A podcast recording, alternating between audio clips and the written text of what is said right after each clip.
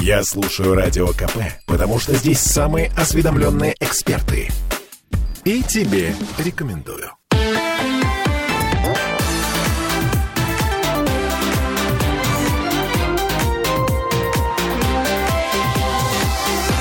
Фарватер. А жизнь-то налаживается, коллеги. Инвестиционные планы Простите? российских... Извините, да, я цитирую. Инвестиционные планы российских промышленных предприятий в апреле оказались на максимальном за 10 лет уровне. Ух ты! Михаил Делягин, депутат Госдумы, доктор экономических наук в этой студии. Сергей Кобин, доктор технических наук, автор книги «Нравственная экономия». Э, Коллеги, здравствуйте. Здравствуйте. Простите, а вы инвестиционные планы сравнивали с планами десятилетней давности с учетом реального роста цен или с учетом данных Росстата? А, смотрите, это результаты исследования, проведенного лабораторией конъюнктурных опросов Института Гайдара. О, это авторитет. Это авторитет, конечно. Я не удивлюсь, если они вообще забыли про рост цен и сравнивали рубли 23 года с рублями 13 года. Я хотел бы обратить внимание на то, что в предыдущей передаче мы остановились на том, как будут инвестиции дружественные страны, недружественные страны, если вы помните. Я бы хотел бы привести такой замечательный пример. Есть такая страна, Саудовская Аравия, принц, который всем известен. Вот такой колоритный очень парень. Саудовская Аравия имела очень сложные отношения, не знаю, как сейчас, с э, Йеменом. Там, Там война гражданская, не гражданская, Да, и они, война. значит, там э, и Италия, и Франция, и Англия, и Америка, и все страны так называемого свободного мира, так называемого свободного мира. Потому что вот вчера Байден, кстати, заявил, что личная свобода составляет основу Америки. Ничего подобного. Основу Америки составляет свобода народа. Протекционизм и забота об американской промышленности. Поэтому товарищ Байден э, векает- вешает э, лапшу общественности на тему, что личная свобода – это определяющее. Кроме того, что свобода, уж если говорить о личной свободе, это осознанная необходимость. Ну так вот, возвращаемся к Саудовской Аравии. Саудовская Аравия вы, ну, все против ополчились там, э, все кричали, какой нехороший принц, кому-то там голову отрезали, еще что-то. И вдруг в одночасье, когда принц объявил о строительстве линейного города, по существу огромного промышленного объекта на территории А Саудовской Ленин Аравии. город это что такое? А это город, который строится под землей на необычайную глубину, и он является далеко протяженным на несколько километров или десятков километров, где создается вся инфраструктура, всевозможные производства промышленные и так далее, и так далее, Под землей. обеспечиваются, да. Это, этот город, это, ну, это город будущего, как они его называют, этот город настолько увлек всех, что на сегодняшний день половина Италии, половина Франции, половина Швейцарии, половина Германии, половина Англии и Америки в драку туда инвестировать свои деньги. А мы идем, нет, нет, мы идем, нет, дайте мы и так далее. А мы идем? А, Мы, Россия. Мы идем. Мы идем. Ну, я не буду говорить, куда. Э, Я, люблю, Чуть я дальше. люблю рассказывать про уху в этом смысле. Ели ли мы уху? А, ну-ну. Да. Вот в этом смысле да. Сколько, сколько ухи съело э, руководство финансово-экономического блока Российской Федерации? А мне другой анекдот на эту тему нравится. Вы знаете новую дорогу вот туда? Новую. Новую знаете, нет? Не знаете? Нет. Ну так идите старой. Да, я вам хочу сказать другую вещь. Вот по А, поводу есть в инвестиций. Озеро с характерным названием. Да-да-да. Вот есть по поводу инвестиций выступление Путина. Он делает заявление, что это будет надежно, эффективно, долгосрочно. Ну, молодец, хорошо, правильно. С другой стороны выступает Мантуров. Вот обратите, я, я всегда на практике. Выступает Мантуров, приехал в Индию. Вице-премьер, гениальный человек. Нам, говорит, не нужна тотальная промышленность. Мы будем покупать дорожную технику у Индии. Но так он в Индию уже приехал. Да подождите. Подождите, вы еще не знаете всей подоплеки вопроса. Так. В какое-то время, год-два назад, в российское правительство прибыл представитель Белоруссии, который производит эту самую дорожную технику. И сказал, ребят, я хочу производить на территории Российской Федерации, построить заводы и производить дорожную технику. Потому что есть спрос, эм, давайте мы этот спрос удовлетворим. Ну, просто он еще порядочный человек. Еще, кроме всего прочего, у него стыд есть и совесть. Это редкость, но это бывает. Что ему сказали в правительстве? Ему сказали, парень, иди гуляй. Мантуров и сказал, наверное. Ну, я не знаю, кто, но, видимо, там он чего-то... Они, видимо, хотели, чтобы он им что-то дал. А он им, видимо, что-то дать не может по причине нравственных качеств. И они его отправили Беларуси на за это сажают. Мало того, он тогда берет свои экскаваторы и другую технику и едет в Индию. Те ему говорят, не-не-не-не-не, парень, нет, 40%. Пошлина 40%. Как в известном фильме «Начальник Чукотки». 40%. Он говорит, а что же делать? Они говорят, строить заводы. Он уже построил или один, или два в Индии заводы. И теперь наши а, Мантуровы и компании Мантуров... будут покупать эту технику там, поскольку угу. от Индии-то можно получить откат, а от Белоруссии-то нет. Значит, возникает опять вопрос. Мы будем по-прежнему отправлять сырье и сельхозпродукцию с мороженым и в обмен получать товары фабрично-заводской промышленности уже белорусского производства, которые находятся в Индии. А вообще, как убедить инвесторов и население инвестировать свои средства в промышленность? Давайте зададимся таким интересным вопросом. Ну как? Перестать ее уничтожать для начала. Вот Михаил Геннадьевич знает. Он написал 7 пунктов вместе со мной и их популяризирует. 7 плюс 1, да? Угу. Убрать обналичивание и так далее, и так далее, и так далее. А происходит ли это? Нет. Теперь у нас есть такой замечательный банк, э, который называется сберегательный от слова «сберегать». Не, не, он называется «Сбер» и даже без вот. банка. Э, и вот обратите внимание, да, его почему-то называют «Сбер», э, может быть, по принципу того, что может быть спер или не спер. А обратите внимание, я вот сегодня с Михаилом Геннадьевичем э, дискутировал на эту тему. Откуда берутся деньги у сберегательного банка? А половина населения страны хранит там свои сбережения. А почему половина населения хранит ну, Потому что остальные банки ликвидировали? Нет, ну, что? потому что государство систему. изначально зачисляло и зачисляет свои средства для оплаты пенсий, социальных расходов угу. и, и многих других средств на счета этого банка. И никакой заслуги в этом смысле Сбера по сравнению со Сбербанком, сберегательным банком, нет. Дальше. В этом банке, я как слышал, есть экосистемы. Вопрос. Экосистема, она убыточная или прибыльная? И кто ну, за это Судя платит? по тому, что ни, ни, никто, по-моему, не слышал про независимый аудит этих экосистем, наверное, они убыточны. Дальше интереснее вопрос. Михаил Геннадьевич, говоря о промышленности, у него язык устал. Он говорит, нужен дешевый... Хоть не самый главный вопрос, но тем не менее. Нужен дешевый кредит. Слышали, да? Да. Ну вот, я тоже слышал. А вот вопрос. Э, в прошлом году или позапрошлом Сбербанк обещал заплатить 2 триллиона дивиденды. А сейчас обещает заплатить чуть ли не 700 или 600 миллиардов рублей. Внимание, вопрос дивиденды платятся из прибыли, угу. из прибыли.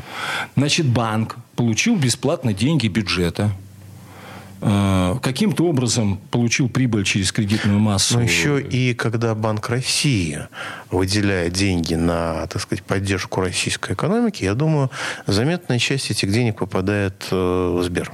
Вот. Возникает естественный вопрос. А какая была бы ставка, если бы этот посредник работал по чести, а не как попало? Ну, на 700, она была на 700 бы та, которая говорит, меньше. она говорит, э, та ставка была бы намного меньше, и кредит был бы доступней для промышленных и предприятий и частных лиц. То есть вы предлагаете отказаться от выплаты дивидендов в ради того, чтобы снизить кредитные ставки. Э, я больше, я вам страшнее скажу, э, Дмитрий, вот в вашей вот парадигме. Я сторонник того, что все отрасли, которые входят в раздел материальные затраты, должны быть с нулевой рентабельностью или планово убыточные, включая Газпром, Роснефть, Транснефть и все, и все, все, все, Росатом и так Металлургия. далее. Металлургия. Металлургия. Это все должны быть планово убыточные убыточные, с нулевой рентабельностью предприятия. Вот почему мы говорим о национализации на 51%, 51% этих предприятий. Что-то непонятно. Они должны работать не на яхты олигархов, грубо говоря, и на всякие финтифлюшки, вроде индийских гуру, на которых деньги тратит грех ну, по крайней мере, раньше тратил, они должны работать на снижение издержек всей экономики. Между тем, частный бизнес по своей форме. Работает не на снижение издержек для всех, а на завышение прибыли для себя – Поэтому, если это будет, будут частные предприятия, скажем, в черной металлургии, в цветной металлургии, то для них это положение будет противоестественным. Какая доля Сбера принадлежит государству? 50 плюс 51, по-моему, или 50 плюс 1. Но 35% принадлежит акционерам из Англии и США. Я, я уже думаю, не сам говорю Бог американских велел, долговых расписках. Да, думаю, сам Бог велел... Никто не знает, сказать, сколько их, и какие дивиденды по ним платятся, да. и кому, и зачем. Я думаю, что сам Бог велел в условиях, когда у нас заморозили э, более 300 миллиардов долларов, а и собираются их украсть, если верить официальной американской риторике, американских официальных лиц, не журналистов, а представителей американского государства, и направить на финансирование войны против нас, то естественно, что эти активы должны быть переданы в собственность Российской Федерации. Они должны быть национализированы безвозмездно в счет тех убытков, которые наносят нам каждый день Соединенные Штаты Америки и Англия. Таким образом, когда ставка кредита будет доступной, и, и мы проведем национализацию отраслей, которые входят в раздел материальных затрат межотраслевых балансов, товаров, производства товаров широкого потребления, подчеркиваю, не народного, народное это абстрактное понятие, товаров широкого потребления, это когда употребляют широко. Это когда один может употреблять 10 билетов на самолет и летать и туда, и туда, и туда, и туда. То есть широкое потребление – это доступное потребление. Так вот, в этом случае автомобили, которые производятся сегодня в Китае, будут стоить столько же по цене, сколько они бы при производстве в России. А так получается, что производство в России за счет наших не безумных издержек приводит к тому, что цена вырастает в два с половиной-три раза. Ну, и, и еще играет роль а, запрет на защиту российской экономики от внешней конкуренции. Потому что Россия, как член ВТО, она отказалась от права защищать свою экономику. А вот в этом месте давайте прервемся. ну, просто реклама у нас наступает. Пауза будет короткой.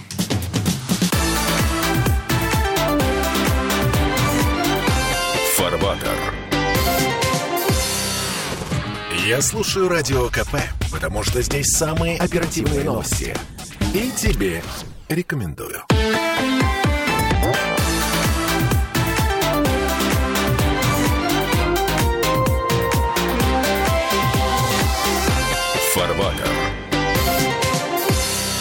А это мы вернулись в студию радио «Комсомольская правда». Я Дмитрий Делинский, э, Сергей Кобин, доктор технических наук, автор книги «Нравственная экономия», и Михаил Делягин, доктор экономических наук, депутат Госдумы. В предыдущей части программы мы наступили на горло его песни. Да, я должен зафиксировать, что э, лоббисты членства России в ОТО, они, э, у них нет аргументов до такой степени, что они вынуждены просто игнорировать реальность. Э, закрывая глаза и говоря, «Э, этого не существует. А еще хуже. Да еще нет, хуже. нет, нет, нет, нет. Ну, вот, я например... прошу прощения, я можно дам очень четкий и внятный пример. Они перекачивают, они перекачивают из национальной экономии в частную экономию, в частную промышленность, исходя из своих, э, значит, своих корыстных интересов, активы. Тем самым они говорят, что национальная промышленность нам на нее плевать, и мы сразу же от частной, вот у кого личные интересы, зерновые союзы, там, черт кого их только нет.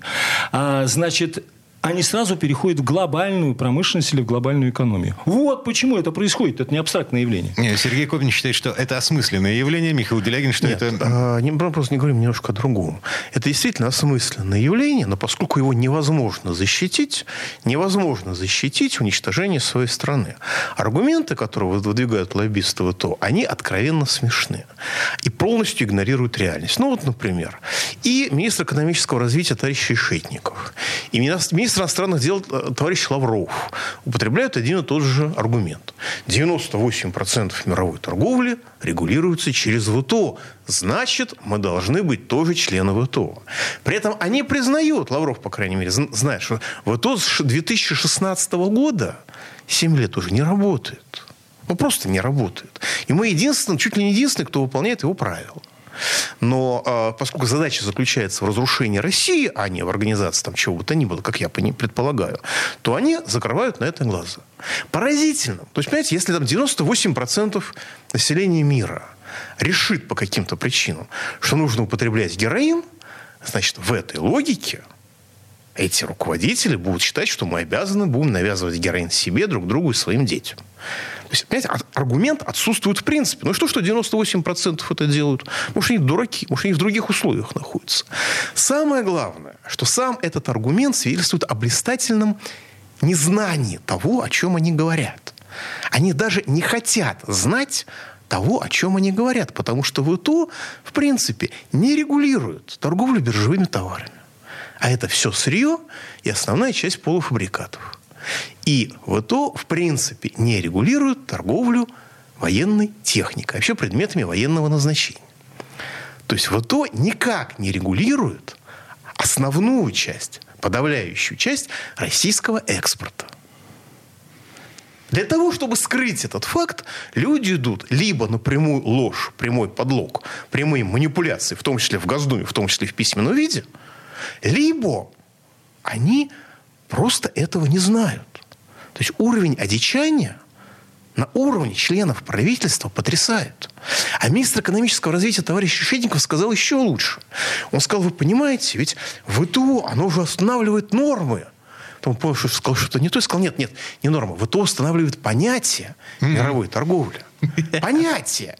Ну, как у нас в 90-е годы. Все было по понятиям. И э, поэтому, если не будет ВТО, как же мы будем устанавливать пошлины? Как же мы будем знать, когда проводить антидемпинговое расследование, когда нет?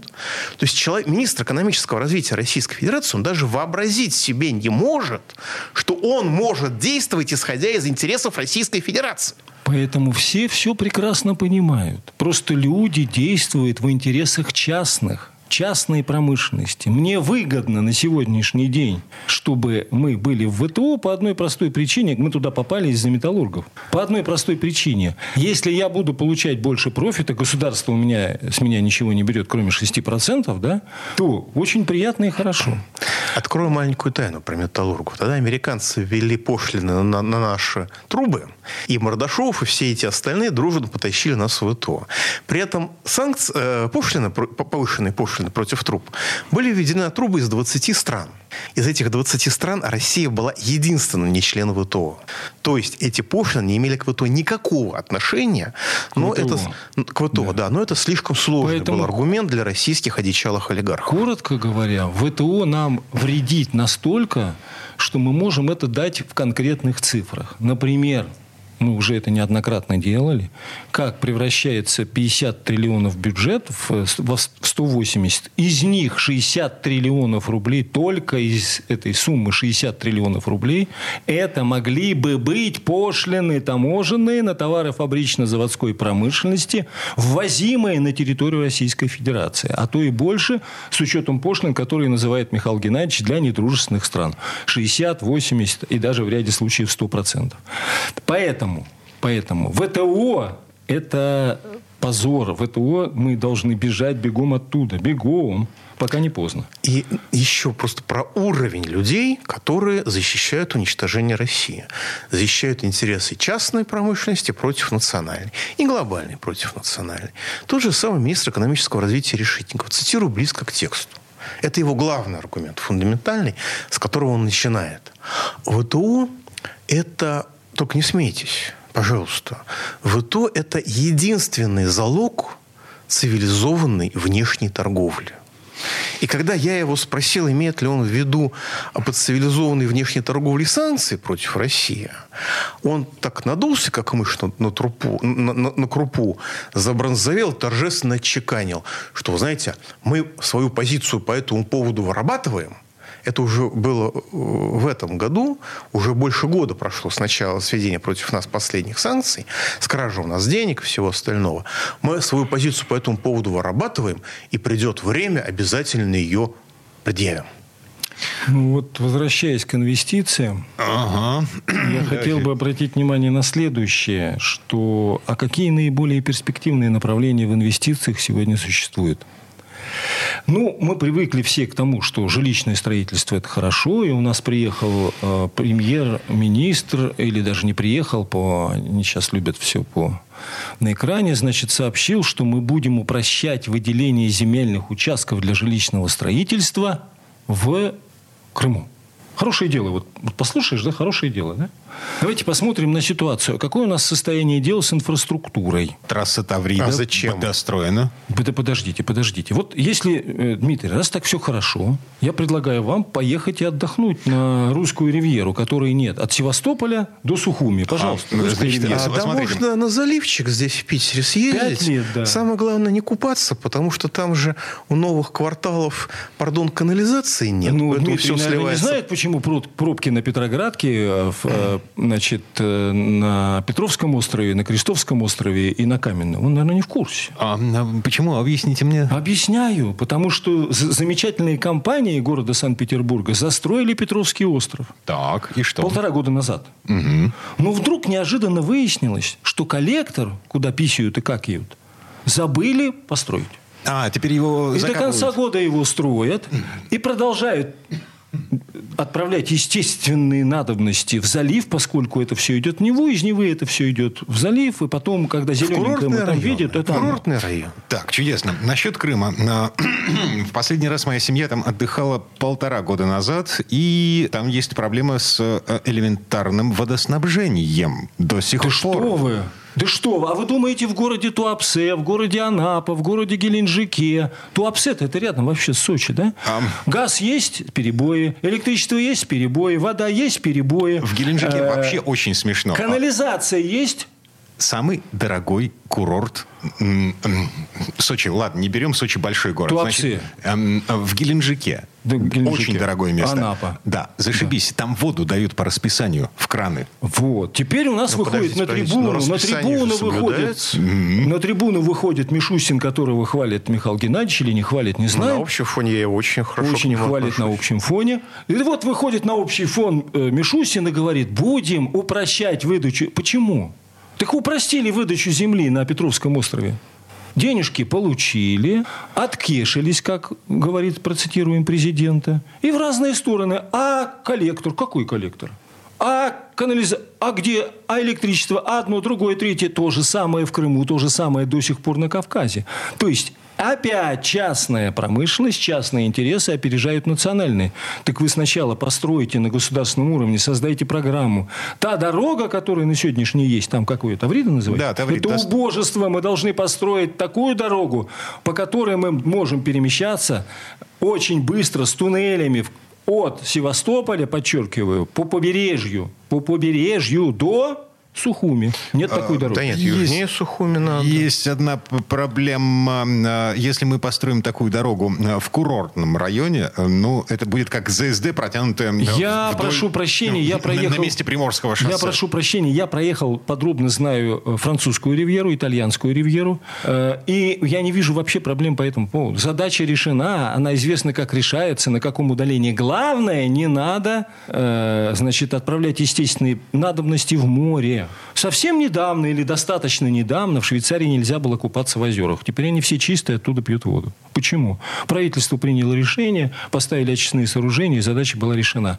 И это касается всего. Решена ли у нас эта задача? Нет. Почему? Да потому что частные интересы опережают национальные интересы. Поэтому отдыхать сегодня негде. А если есть где, у меня вопрос к вам, Дмитрий. А что такое ротавирус? А вот к этому вопросу давайте вернемся чуть-чуть позже, после рекламной паузы.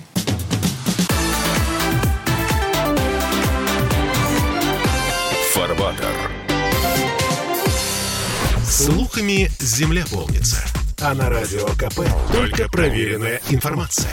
Я слушаю «Комсомольскую правду» и тебе рекомендую.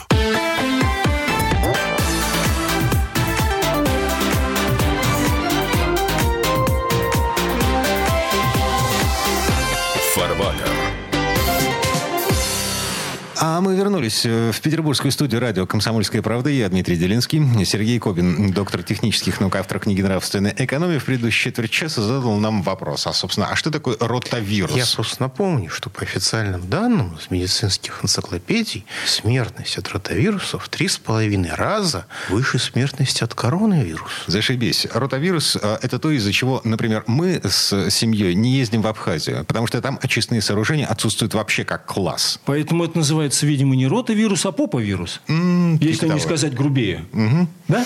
Вот. Да. Э, А почему вот этот вот... А, э, кстати, еще один момент. Тут же Геленджик. Есть вполне ничего себе официальная рекомендация отдыхающим, прибывшим в Геленджик, не заходить в воду на центральном городском пляже. На Толстом мысу, на Тонком мысу, в отдалении от центра города можно заходить в воду. В центре нет. Не переживайте, начиная с июля месяца, средины, та же рекомендация в Крыму. Не плавайте в море, у вас будет ротавирус. Та же рекомендация в Сочи, та же рекомендация в Анапе, та же рекомендация в э, Туапсе и так далее, и так далее, в Адлере. А почему? Нет инфраструктуры. И если на трибуну выходит умный, гениальный Мишустин и говорит, что нам нужно еще упростить выдачу земли, так это будет еще больше этого самого ротавируса, поповируса. Почему? Потому что будут больше сбрасывать без инфраструктуры, будут больше сбрасывать грязи в море. В чем же проблема? Не хватает денег. Почему не хватает денег? Давайте приведу пример. Акциз, который мы сегодня, я вот Михаил Геннадьевич попросил, мы с ним пообщались, поговорили по бюджету, по ВВП, поговорили о том, что ВВП это основа составляет добавленная стоимость. Ну, бог бы с ним, ладно. А в ВВП у нас входит акциз? Входит сколько процентов? 18. Так это нефтянка и, э, значит, химия. Никакого отношения к акцизу на алкоголь и на табак не имеет. А имеем ли мы табачный и алкогольный акциз? Нет. Он мизерный, 5-7%. А должен быть 25-30. А сколько это денег? Это минимум 10 триллионов. Можно 10 триллионов построить там канализацию, газоснабжение, водоснабжение, теплоснабжение, чтобы не было попа вируса? Можно сделать? А, чудесно. Значит, эти деньги мы вынимаем из карманов людей, которые пьют и курят, да? Ничего подобного. Эти деньги сегодня платятся. Что вы, ей-богу, наивный вы человек. Все то, что вот эти 2,8 или сколько там э, вина завозится на территорию Российской Федерации в огромном количестве на сегодняшний день, это все вино, за него платится пошлина. За пошлина. Она не платится в явном виде, но она платится в виде взяток. И 79... Те же самые автомобили, которые нам возят якобы без пошлин, за них платится все это в виде взяток. У кого, кто там что заплатит? У воров это забирается. У натуральных воров, которые сегодня получают доход от акциза. Рассказываю Сергей как. Сергей Рассказываю как. Но воры же будут недовольны. Почта России на сегодняшний день получила разрешение на торговлю алкоголем в удаленном доступе.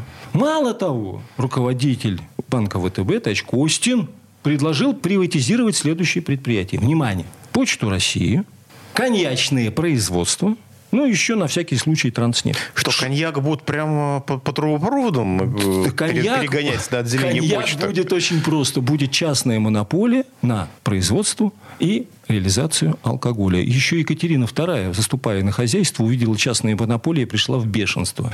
У нас Вместо того, чтобы хотя бы элементарные вещи узнать, прочитать, понять, мы превращаем это в очередную что? Отмывку. Поэтому Вопрос. А какое вот то, что я все рассказываю, имеет отношение к тому, что цены на Кавказе выросли на 30%? Вы говорите, кто-то у кого-то что-то будет забирать. Цены-то что выросли на 30%? Монополия, потому что в Туапсе не доехать, там нет воды, канализации и прочее, прочее. И вся эта русская ривьера от Севастополя до Сухуми, она просто не работает. А все остальное стекает, сбрасывается и так далее, и там образуется этот самый ротавирус. Так в чем же проблема? В чем же дело? Том, что частные монополии захватили все. И вот здесь возникает роль государства. А о чем думает правительство? А правительство думает, как еще больше передать в частные руки, например, за счет земли государственной, да, при жилищной застройке, еще больше денег. Еще сделать разрыв больше между людьми бедными и людьми богатыми. Ну, наверное, в этом гениальность заключается товарища Мишустина, Михаил Геннадьевич. Да, наверное, в этом тоже. Потому что нужно, во-первых, понимать реальную задачу, которую решает нынешнее государство. Оно выглядит примерно так. Меньше вооружений, больше человейников. Если я, конечно, правильно понимаю. Вот у нас в Москве были производства, ну, заводы по производству истребителей. Сейчас их закрыли, территории расчищают, и главная задача руководства Москвы – это спланировать новые кварталы человейников, которые будут стоять на месте заводов по производству истребителей. А, простите, а где будут работать те люди, которые будут жить в этих человейниках? А зачем им работать-то? На заводе «Москвич». Ой, не смешите мои тапочки. Я Нет, они, смешу. будут, они будут отвинчивать китайский шильдик, привинчивать тоже китайский шильдик, но уже с русскими буквами. Не, ну, Это будет сборка. Ради, значит, завод «Москвич», э, во-первых, э, э, запустил шевеление на главном конвейере, во-вторых, они собираются до конца этого года э, расширить степень локализации этих самых «Москвичей» за счет цеха штамповки, окраски кузовов, вот это Прекрасно. все. Мне Прекрасно. понравилось справедливости ради и шевеление.